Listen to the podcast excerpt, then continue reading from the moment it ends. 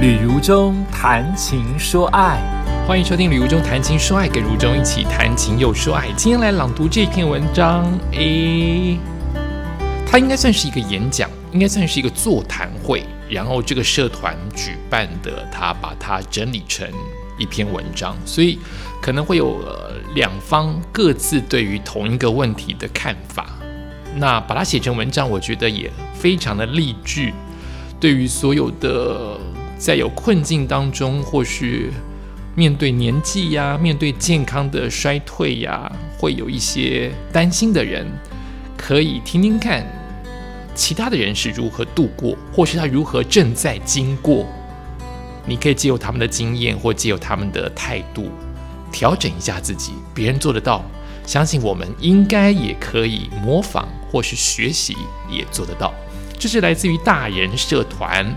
他的一篇演讲，大家取了一个名字，叫做“我们无法决定未来，但可以决定如何面对每一天”。李玉秋、陶小青的人生惊喜之旅。你永远不知道在转弯处等你的是什么。这句话用来形容中国信托个人金融执行长李玉秋的人生经验，再贴切不过。学法律出身的他，一脚跨进金融业，在四十岁多、已经老大不小的年纪时候，派驻香港，经历各种文化洗礼。在香港退休之后，却又被挖角回到台湾担任现职。这是二零一九年的文章哦，所以我不知道他现职是不是这样子的职务啊？也许更高，也许退休了也不一定哦。李玉秋用人生惊喜方程式来形容他一路以来的经验，而知名的广播主持人陶小青陶姐在六十四岁高龄时正式的取得心理咨商师的证照，却在六十七岁时迎来了乳癌的挑战。但不论是李玉清或是陶小青，他们都选择用幽默正面态度来看待他们人生的下半场。对陶小青来说，他认为面对问题是最快走出困境的方法。陶小青讲述了一位加拿大老师告诉他的例子：北美的野牛啊，当遇上暴风雪的时候，并不是转身逃跑，而是转向正面迎接暴风雪，因为正面的迎战是度过困境最快的方法。这种正面迎战困难的态度，让陶小青深受启发。在二零一三年六月，陶小青被确诊为乳癌，或者是念乳炎了。他不逃避，也不自怨自哀。经过仔细评估之后，就决定接受医生建议开刀、化疗和放疗。接下来十个月的疗程，他也难逃掉发和没力到站不起来的过程。但是陶小青告诉自己说：“不要成天病恹恹的躺在床上。”他乐观地看待自己的生活，带着朋友送他的三顶假发，大小活动邀约他照常出席，不把自己当成只能等别人来照顾的病人。在居家化疗期间，只要体力足以负荷，原先的活动都如常进行。每周去云门舞集上跳舞课，去社区大学做棉纸画，在家主办电影欣赏会、读书会，即使戴着口罩，也照样出门搭乘大众运输工具。在健康存折里，他存进了“无需过度焦虑，自己吓自己”这句这句话的乐观资产。而老伴老友是退休。族群最重要的人际关系来源，李玉秋他表示，学法律出身却在金融界闯出一片天，让他能够放心的冲刺事业。另一半贡献是非常卓越的，因此他很感谢妻子。他因为工作需要常年出差或是外派，妻子善尽了教育子女以及照顾家庭的重任，没有让他有后顾之忧。只是将来退休之后，在家里如何与老婆和平共处，可能是一项挑战。男士们退休之后，每天早起，别就穿着睡衣睡裤，胡子也不刮，看起来就很碍眼。李玉秋建议和另一半找些和另一半找些共同的兴趣，但也不需要什么事都绑在一起，彼此仍旧要有自己的空间。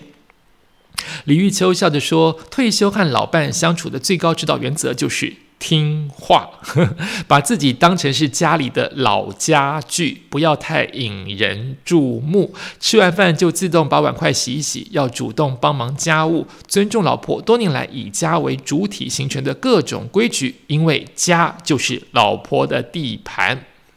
至于社交生活，李玉秋建议呢，不论到几岁，都该保有几位谈得来或有共同兴趣的好友。他举例呢，自己现在迷上了践行，有几个老友会结伴长途的徒步。这些年来，他去过纽西兰、澳洲、日本，哦，是二零一九年的访问哈。二零一九年的座谈会，所以他还可以还可以讲出国旅游这件事情哈。一走就是一个礼拜十天，有时走在荒野里，队伍拉开了，会是你一个人走，就是跟自己相处，但你会知道前后都有同伴，不会感到孤独害怕。晚上大家聚在一起喝点小酒，天南地北的聊天，这真的很快乐。每个人到了老年，一定要有一件自己充满动力的事情，这是陶姐她的表。表示哈，她的表达，她说：“生命都会迎来最后一天，现在就列出你想做的事情，尽力不留遗憾。每天不要只坐在家中看电视，既被动又坐着不动。”他说：“近年来，他除了完成梦想已久的古巴之旅，还以高龄舞者的身份登上了澳洲阿德雷德举办的世界舞蹈大会的舞台，更列出了清单，包括持续读书会，带领心灵。”成长工作坊等等，每天都兴冲冲的过日子，曾被病魔扰乱的步伐都一一回稳了。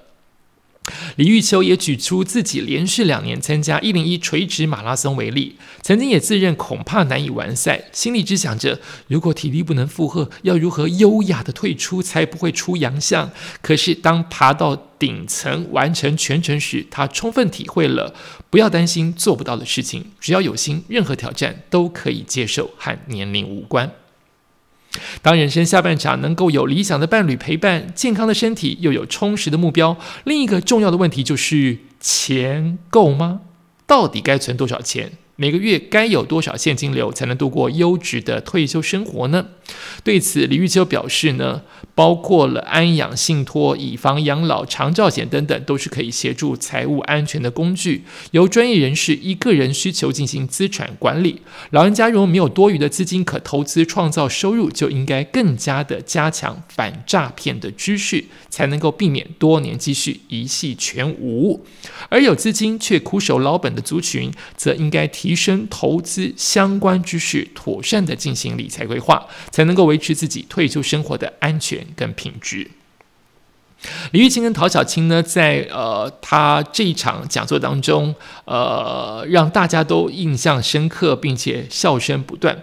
那么不少的人呢，在现场的梦想气球上面写下了心中的想望，所以陶小青陶姐就以这句话和全场的听众共勉，也就是我们这一次朗读文章的主题，叫做“我们虽然无法决定未来，但是可以决定用什么态度面对每一天”。这是这两位年轻的中年人，年轻的老人家，年轻的小朋友，陶姐跟执行长他们所表示的经历，跟他们自己现在正在呃进行的工作，或者是他们的态度。我想，这是二零一九年的访问，即使到现在二零二零年听来，还是有它的代表性。就是，与其留在原地踏步、唉声叹气、自怨自艾，不如列出你的清单，就去做吧。在不至于危害健康跟生命的情况之下，就试着去做做看吧。感谢你收听今晚的，怎么今晚？因为我现在录到现在已经变晚上了，就说今晚。赶紧收听今天的《旅游中谈情说爱》，我们下次再见。